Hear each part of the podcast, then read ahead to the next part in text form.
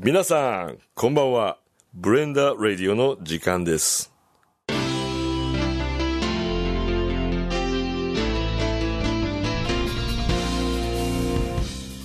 皆さんこんばんはブレンダの今津でございます、えー本日のゲストはバイパーバイオリン奏者の大城敦弘さんでございますこんばんは。こんばんはついに、ね、念願もう大城さんに来ていただいてあーありがとうございます。ね今日あのバイオリンもう弾いてもらっちゃったりなんかしてもいいですか？あ、はい、大丈夫です。ちょどどんなんこう聞かせてもらおうかなとか思ってるんですけどはい。もうなんか大城さんって言ったらもうね南丹市でもう知る人ぞもうみんなもう知ってる知る人ぞ知るじゃないななんていうんですかね知らない人は知らない。い知らそうそらそうですわやあの意外とね、南丹市周辺での出番ってないんですよ。あそうなんですあのか遠くばっかり行ってまして、ええ。ね、僕はこれドーナツ化現象って呼んでるんですけどね。あ遠くにはどんどんあありがたいことに広がっているんですけど、ああなんかそうですか。はい、あのあんまりこう地元での機会がなかったんでん。ちょっとこういう機会は嬉しいですね。あありがとうございます。そのまああのー我々馴染み深いといえばそのババイオリンはすごい馴染み深いですけどはい。バイパーっていうのはなななんぞやと？バイパーはですねあのアルファベットの Y の字をの形をしてるバイオリあーはいはいはい。ンで Y の字の上の開いたところがええ左肩と胸に当てる。で Y の字の尻尾の部分これが楽器本体ですね、弦が張られてる。ほうほうほう。でバイオリンのように構えてでそこにこの僕が持ってるバイパーは6弦なのでバイあのバイオリンは4本弦ですがバイオリンプラス低い方に2弦ついてます。なんでバイオリンとビオラとチェロを合わせたぐらいの音域が広い音域が出る楽器ですあのーなんていうんですかね誤解を恐れずに言うんであれば、はい。そのまあ言うたらあの電子楽器あ一応電子えっと楽器には、電気楽器あですね。電気楽器。電子楽器と電気楽器ってねあまだ違うんです違うことに割と最近知りまして。電子楽器っていうのは例えば電子ピアノ。はいデータが内蔵されてるんですよ、うんうんであの鍵盤叩くことでそのデータが再生される。はいはいはいはい。それに対して電気楽器っていうのはデータではなくて例えば電気ギターエレキギターですね。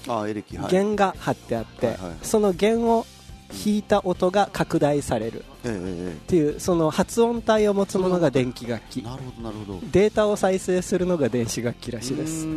なので、また違うんですね、なので僕のバイパーも弦が振動してそれを内蔵のマイクで、まあ、ピックアップがついてるんですがそれで拾って拡大するので電気楽器っていうことになります。そしたらえエレキギターと、まあ、こう構造的には似てますね。えっとピックアップとかは何がついてるんピですか？ックアップはねピエゾピックアップ。あ。コマの中に入ってて。で6弦なんですけどコマに1弦のマっていうのあはブリッジ。ブリッジあ、はいもうね僕はギターがうんうん。あれなんで、ブブリッジの部分にあの弦が乗ってる。こコマっていうのはブリッジの方ね。同じです。はいはいはい。でその中に1弦あたり2つずつピックアップがついてるのでなんと12個も入ってるんですよ。え？い一つあたり？二つ？そうなんです。1弦あたり2個ずつピックアップ。ピエゾがついてて。へええコマとどこについてるんですか？コマのね中にあります。今ちょっとねあ見せましょう。ねあちょっとラジオでは見えまもうあのラジオせんがではちょっと伝わりにくいですけどえっ、とああなるほど。こんなう、えー、とテールピースっていうのでギターの方通じますかね。ギターのなんていうんですかねブブリブリッジの部分とブリッジブリッジブリッジっていうのが多分えそのサドル。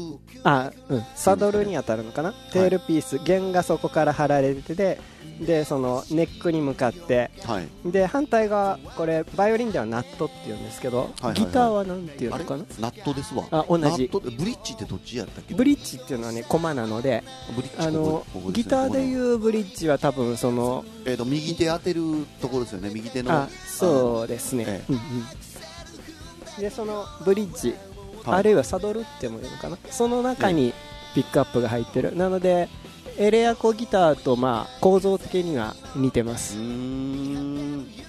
でその中に1弦あたり2つピックアップが入ってるっていうそういう構造をしてます。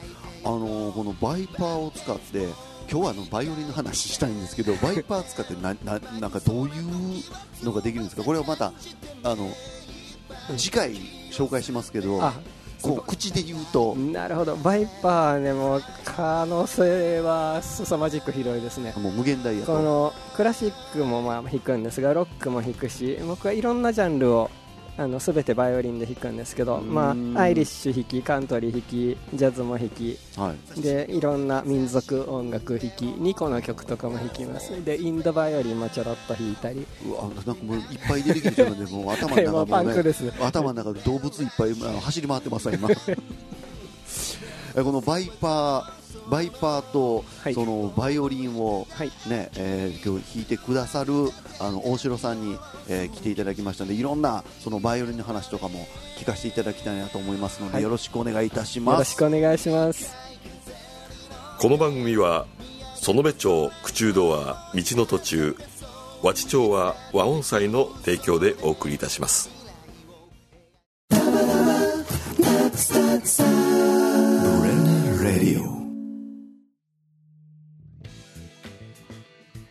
大城さんちょっとはい。あのーバイオリンはい。弾かはるじゃないですか、はい。私もちょっとバイオリンちょっと始めたいなと思って。あやりましょ私44でございますけどバイオリンそのバイオリンってなんか英才教育っていうか小さい時から始めなあかんみたいなイメージありまうすねなんかそんなイメージありますね。あの44から始めてもいいんですか？あ全然余裕です。あっていうのはあの 内容にもよるんですけど例えばね国際コンクールで絶対優勝したいって言われるとちょっとああー難しいかもね無理やといやもう無理無理と。は言い切れませんけど、ええまあ難しいかもですがはいはいあの楽しみたいっていうのであれば、うん年齢制限ってないと思うんですよ。あほんなら44から始めても私でもまだあ全然余裕です。あの僕の生徒さんでね60代から始められて1年かけて弾きたい曲弾き切った人いましたよ。へえ。あ60歳からでも、うん。なちなみに何弾かはったんですか？あその時はねアベマリア弾いてましたね。へあえのバッハグノーの。はいはいはいはいどどどんなんでしたっけ？アベマリえーとなんかあの聞いたら？トントンティントントントントントントンっていうピバピアノから始まって。はいはいはいアベマリアいうやつ。あそっちはシューベルトですね。あそれ違うんですか？あアベマリアいっぱいあるので。あそうなんですね。すいませんちょっと無知で。いえいえ。そうですか。いやバイオリンねちょっと私も始めたいなと思って、はい。家にあのありありましてっていうかあの 先ほどはい。大城さんに弦張ってもらいまして。はい。あのほう言うてくれはったからもうそれ言うたらあかんかな。弦張ってもいらいまして、はい。あの始めようと思うんですけど、はい。あのちょっとままああのバイオリンの弦の話からいきますか。はい。あれなんかさっきもあのげ弦張りながらあの弓の話したじゃないですか、うん。あのクジラのひげを使っているっていう話。弓にねクジラのひげが使われてるってなんかねよく聞かれるんですよ。はい、でも弓は実際はね馬の尻尾が使われてます。あの引く部分ですよね、えっとそう、えー弦に当てる部分ですね。はい、それは何、えー、とう馬の馬の尻尾の毛が使われてます、でもあれでしょ？でクジラのクジラっていうのはね、あのーまあ、弓ご存知の方は銀色の線が巻かれてる部分があるんですけど、はい、今持ってはる、ん。そうそれですね。ここ、にクジラのひげが使われてるものがあります。うんうんでもなんか特に最近見かけないですね。あの以前はね小さい頃はよく見たんですけど僕もそのクジラのひげが巻かれてる子供サイズのバイオリン持ってたんですけどうん。確かに、うん、うん最近見ないですね。なんかね確かねドドラえもんでねうん。あのー素材をなんか復元させる光みたいなはいはい。やつがあって、それで静香ちゃんがあの弾いてるそのバイオリンのその弓のところに光を当てたらなんかクジラが出てきたみたいながあったんですよ。だ多分それでじゃあ静香ちゃんのバイオリンの弓はクジラのひげが巻かれてた巻かれてんでしょうね。たんやと思います、でもなぜかメインのおんまさんじゃなくてクジラが出てきたんそうですね。そうですね。そうですか。そのあのゆ弓のね、はい。その長さとかそのわわ私の家にあるこのここれはどうどうなんですか？これだ大丈夫ですか？これ。あえちょちょっと大体まあ60センチちょっとありますかね。ん。あのえいやあのさっき見せてもらった弓あれね僕多分チェロの弓じゃないかと思うんですけどね。えあここここれは大城さんこれはこれ僕のバイオリンの弓ですそうですか。あのバイオリンねその選びのポイントみたいなの教えてもらいたいんですけど。本当ですか？あーあんまりあ一番はね大事なのは見た目が気に入るかどうかですね、ああこれはギターと一緒ですね、あのー気に入った楽器だと練習したくなるので、そうですね、うん。やっぱりねこうあーなんか見てて飽きないなっていうようなそういうのを選ぶ方がいいです、あの木目が綺麗とかねあるいは渦巻きのところがかっこいいなとか、うんうん。あのどこでもいいんですよ。でなるべく気に入った見た目のものを選んでもらったらこういっぱい触るのでいっぱい練習するので上達早いですよ、なるほど。まずは見た目で選ぶと。大抵のバイオリンっていうのは、まあ、ああのある程度いい響きが出るので。うん。ねまあ、こだわり出すとキリがないけれどあのえよっぽどなんか弾いててキャンキャンうるさいな耳痛いなみたいのはやめた方がいいですけどね。そうでなければ。あ。のアマゾンとかでなんか1万2万ぐらいで売ってるやつありません？あはいはい。あんなんとかはそのあもう一つあですか？えっとねいいのも多分あるんですけど、ええ。ネット販売はちょっと危ないところがあってこうと届いてみたらネック落ちってこう原稿が、ななんていうの？原ネックが下がって原稿が高すぎる、っていう状態のものも結構あるので、うん。まあ、できたら楽器店に行ってあの気に入ったこいつっていうのを選んだ方がいいかなとは思います。そうなんや。やっぱりそのこ個体差とかも結構かなり大きいので。でまたネットの場合ってなぜか注文したのと別のが来るっていうのがまあたー。写真と違うのがっていうのがあるので、はいはいはいはい。やっぱりもう物を見てうん。物を見て買えと。やっぱり弾いてみてあこれこれいいなこれだったら弾きたいなっていううん。そういうのを選ぶ方が確実ですね。なるほど。まず1個目は見た目大事。うん。で物実際の現物を見る。うん。うんでいやらしい話。こうおお値段はどのくらい出したらよろしいんやろう思って。値段ですね。あんまりあの気にしなくていいかなって思うんですよ。っていうのはこだわり出すともうう上は本当にキリがないんですけど、僕めちゃくちゃ高いバイオリンありますもんね、うん、あのそのせいでバイオリン高いものっていうイメージありますけど、僕が実際に弾いたことある楽器で一番安いのってうん。丸々セットで3000円。で一番高いのがね時価5億って言ってました。そんだけ幅があるんですよ。星野さんその時価5億のやつも弾いたことあるんであすか？のちょっと弾かせてもらいました。やっぱりねいい音しますね。あそうですかでもあの分からへん人には分からへんでしょ。あのあ並べればすぐ分かります。どあのどっちの方がいいだろうっていうのはすぐ分かります。うーん。そうなんですね。えほんなら別にその値段はそこまであのこだわらんでいいっていうかでもあまあ数万もあれば、うん。まあ、あのそこそこ弾けるやつ手に入ります。あの人は別に2 3 0万出さなあかんとかそんなんじゃなくてうん万ぐらいで別に、あ十分あります。であの並べるとねえこう値段順に例えば並べて高い方と比べるとやっぱり高い方がいい音するので。で並べちゃうとあこっちがいいなってどんどんどんどんうん釣り上がっていっちゃうので、でも安いからといって全然いい音しないかっていうとそうでもないんですよ。へえまあなんかバイオリンってなんか基本的にいい音がするっていう言うてはりましたもんあね、まあ、弾き方にもよりますけどね、うん。あのいい音もひどい音も。ええ。あでもそれって値段によらないですよ。どの楽器でもいい音も悪い音も出ます。うーん。であの楽器の違いっていうのをよく聞かれるんですけど僕はね同じ人が違う部屋で歌ってるっていうイメージを持ってるんです、ほうなんかずこう同じ人が歌ってるってことは歌い回しとかうん。こう変わらないわけですよね。はい。で上手に歌える曲もあるかもしれん。で、はい。まだ練習中歌えない曲もあるかもしれん、うん。それを楽器が変わったからって弾けなかったものが弾けるようになるわけでもないし。はいはいはいはい。で弾けないところってどんな高い楽器持ったって弾けないんですよね。うん。でその響きが違う部屋にいるっていうことは全く響かない部屋で同じ人が歌う、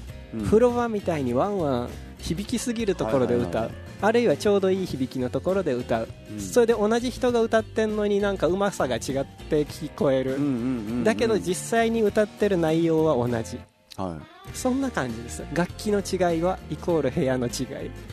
というそういうイメージすです。初めて聞きましたそのなんか名言ですねこれ。ですかね。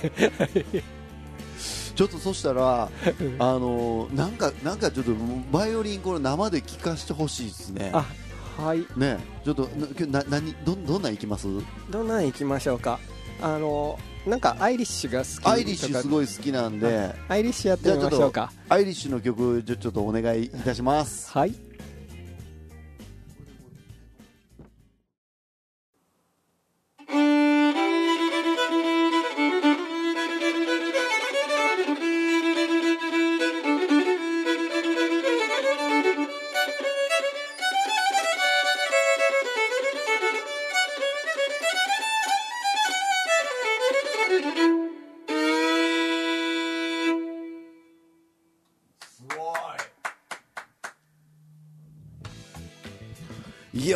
ややっぱこう生で聴くと全然ちゃいますね。あーありがとうございます。やっぱこう、うん、響きが気持ちいいっていうかうん。アイリッシュってのはこれこれななんでこんな気持ちいいんでしょうねこれ。あーアイリッシュね私好きなんですけどね。いいですよね。民族音楽っていうのはなんかええ。こう魂に響くというかそういうとこありますね。い今の曲は何ていう曲なんですか？今の曲ねドロージーマギーって言います。ドロドロージーマギー。うとうとするマギーマギーは女の子の名前で。はいはいはいはい。でまあこんなねあの激しいうとうとするマギーちゃんどんな子なんだろうなっていうそう そういう曲です。ねそうなんですね。これなんやろバイオリンってこうなんですかね。私こうアリとキリギリスってあったじゃないですか。あはいはい。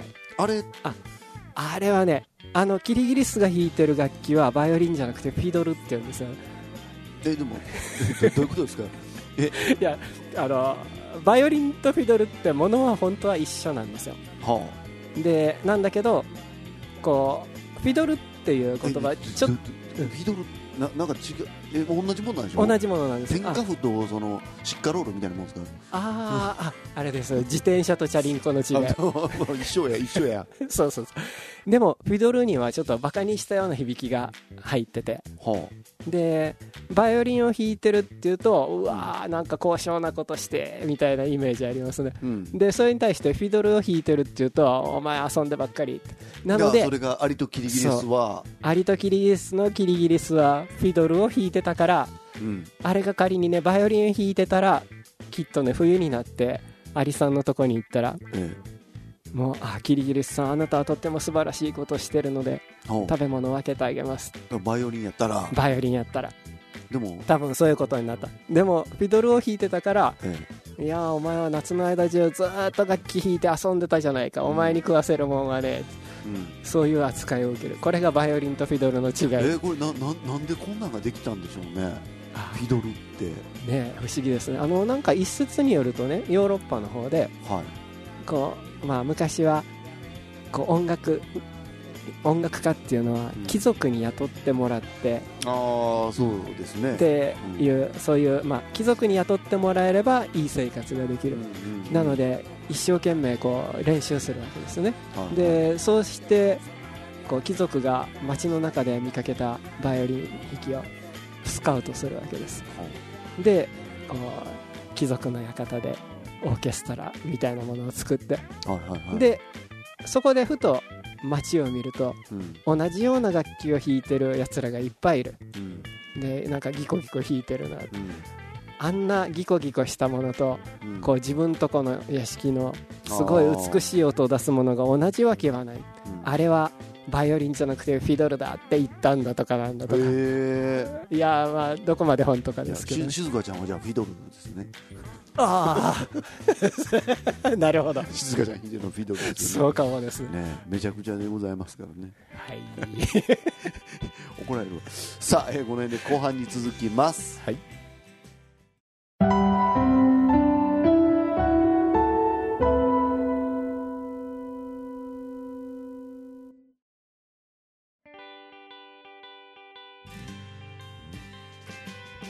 大城さん後半戦でございますけどはい。ちょっといろんななんかそのバイオリンみたいなこううん。のテクニックっていうか、もう教えてもらえたらなと思って。あバイオリンはなんかね地球上あちこちではい。いろんなジャンルで使われてるのでえそれを紹介する曲をえうん。ちょっと編曲したんですよ、ほで1曲の中でというか同じ一つのテーマで、う、うん、まああの普通のクラシックというか、まあ、そういうバイオリンのイメージ。はい。でカントリーのバイオリン、まあ、フィドルですね、はいはい。それからさっきちょろっと弾いたアイリッシュのフィドル。はいはい。でカントリーの中でもブルーグラスっていうジャンルがあるんですけどチャーチャカチャーチャカああはいはいはい、そのブルーグラスのフィドル。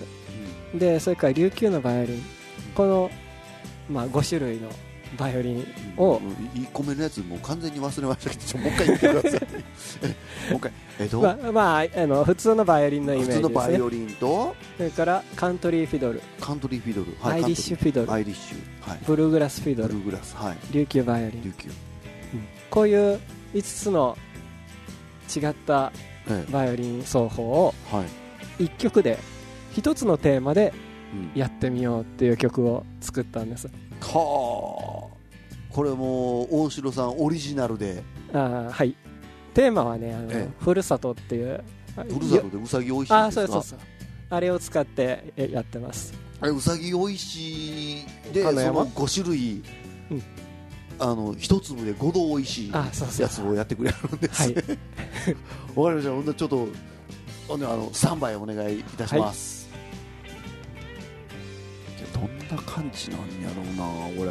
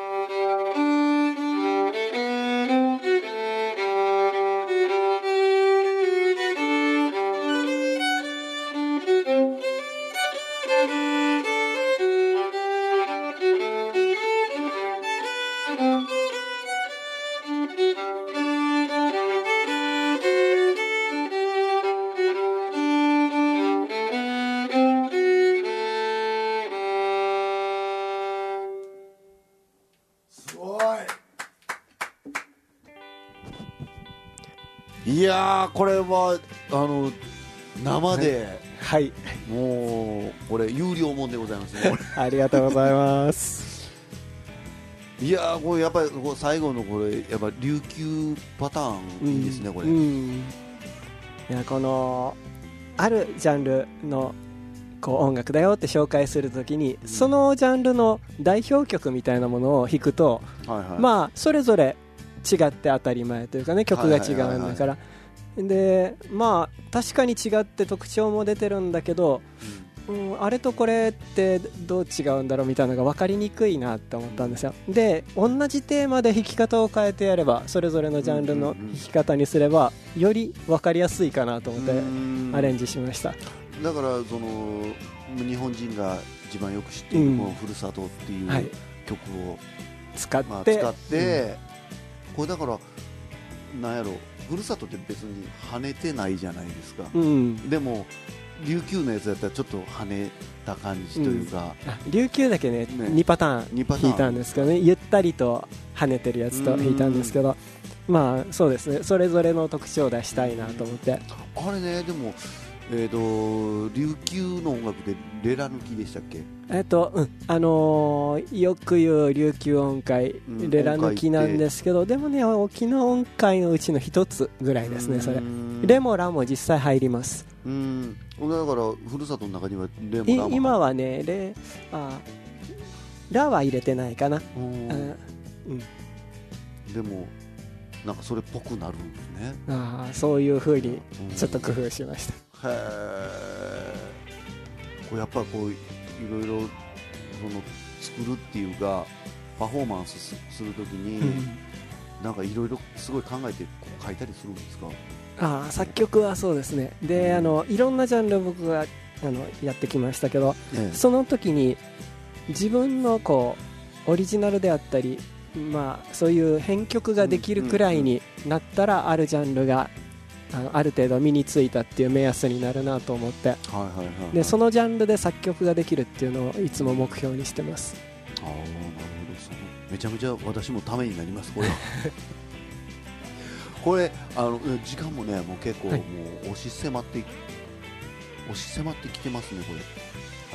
ああはい、の大城さん、はい、もう一曲ちょっとあの生演奏でちょっとゆったりしたやつ聞かせてもらえあーありがとうございます。そしたらねオリジナル曲から「ヌートゥン・ケーラランかけがえのない宝物」弾いてみます。ヌヌートゥンヌートゥンケーララン。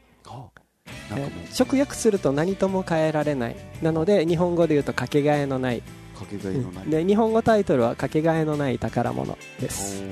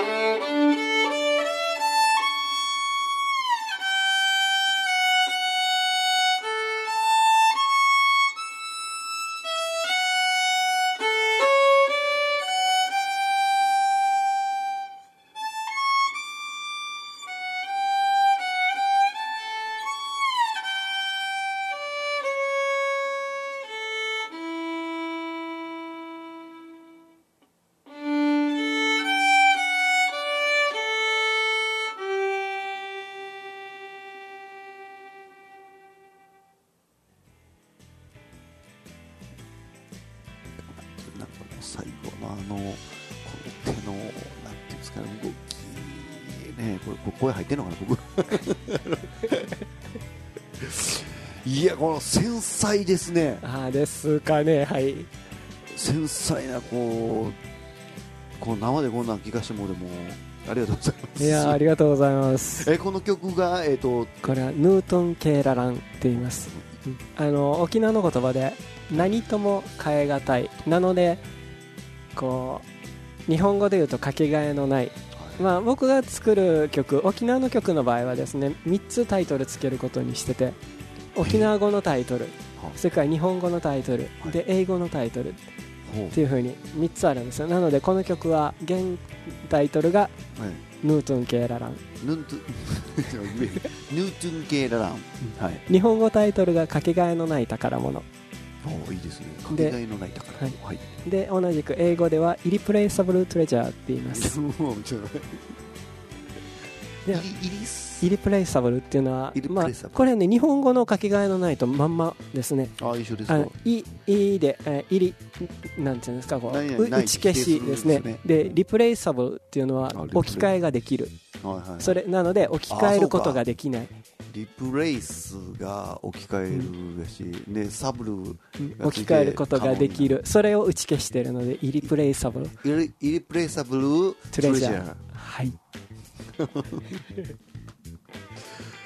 これでも一曲作ったらなんやあの結構大変ですね、はい。い、っぱいつけなあかんし。ああそうですね。まあでも楽しみながら。うあでも僕はねタイトルは自分であまり考えないんですよえこれだ誰かつけてくこのはいあのいろんな友人とかはいあの家族につけてもらったりじゃあちょじゃ僕の歌もちょっとこう急に言うてすみませんけどタイトルつけてくださいよ。ああの鹿の足跡っていう歌があるんですけどここれを、えー沖縄バージョンで鹿の足跡。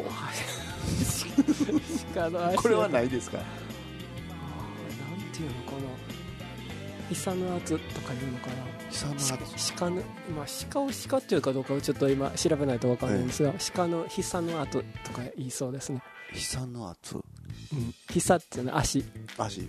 跡は多分あ跡は多分跡はいあとでいいかなと思うんですけど。だし鹿のひ久。膝の跡久の跡ああ そんな。いやすみません。急に無茶ぶりして申し訳ございませんそうですか。3つつけるってこれ大変ですよね。あの沖縄音楽以外にも作ってるのでそれの場合は2通りなんですよね、日本語タイトルと英語タイトル、うん。まあ、たまにスペイン語とか入ってたりしますけどへそのえまあ、そういうああとスサンスクリット語も入ってたりしますね。あのサンスクリット語。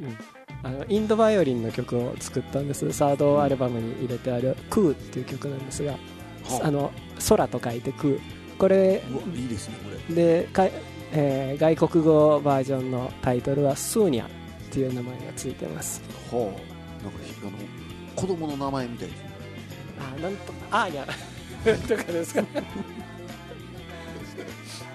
なんかいいろんなこう経験してはるっていうか私はねあのちゃちゃんとした音楽を聴いてこなかったんであの大城さんみたいにこうちゃちゃんとやってはる人と絡めてありがたい。ギいや僕ねギター弾きってすごいなっていつも思うんですよね。ター弾きはもうええ加減なもんですいやいやそのいい加減でもこう形いやいい加減とは僕は思わないんですよ。そのある形に仕上げてこう、まあ、作曲だったりあのアレンジだったり。えでそういうのをなんか勉強したからといってできるもんではないから、えうん、こう自分の思いを形にできるっていう。それはむしろこう、えー下手に勉強してない方がむしろ、ね、表現あ面白いなっていうこと多いですよ。でも確かにそうかもしれないですよね、うん。そうですか。いや今日はあの大城さんにねいろいろこう生で聞かせていただきたいっていうのがすごいあったんで今日ゲストに来ていただいてありがとうござ生の演います。奏をたくさんき聞かせていただきましたけどもあの今日はあのバイオリンメインであのいろいろお話聞かせてもらったんですけど、はい。次ちょっとあのバイパーの方もあはい、ね聞かせでバイパーの方はあれでしょルーパー使ってはいループも使えますもういっねぱいいっぱいこう多重録音はいみたいなのもな生でやるってはいいうね、い、うのも聞かせていただきたいなと思ってるんで、またあの次ゲストに来ていただけたらなとあーぜひお願いします。思いますのでよろしくお願いします、えー今日はですねエンディングに、えー大城さんのアルバムから1曲「はい。白梶にチリティ」を聞いてお別れしたいと思います。はい。本日のゲストはバイオリンバイパー奏者の大城敦弘さんでございました。大城さんどうもありがとうございました。ありがとうございました